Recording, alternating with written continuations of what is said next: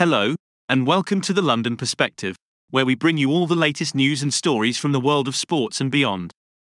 Today, we're talking about the shocking announcement from the NFL legend Tom Brady. That's right, folks, the man himself has announced his retirement from the NFL once again. So, what exactly happened? Well, on Wednesday morning, Tom Brady released a video on social media in which he announced his retirement from the NFL. This is the same day he announced his retirement last year, but this time he promises it's for real. I'm sure many of you are as surprised as I am, especially after the team's impressive performance last season, but it seems like it's time for the legend to hang up his cleats and enjoy some well deserved rest. Now, let's take a look at Tom Brady's legacy in the NFL. With a career that spanned over two decades and two teams, the New England Patriots and the Tampa Bay Buccaneers, Tom Brady has established himself as one of the greatest quarterbacks of all time. He has the most Super Bowl wins, the most passing touchdowns, and the most passing yards.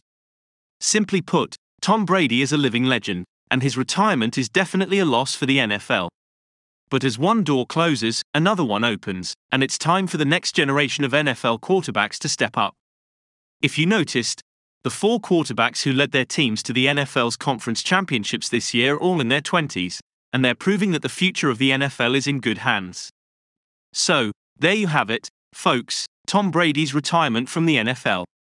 It's been a long and illustrious career, and he'll certainly be missed, but it's time for him to enjoy some well deserved rest. As always, we'd love to hear your thoughts on this announcement, so make sure to leave a comment below and let us know what you think. And don't forget to tune in next time for more sports news and stories from the London perspective.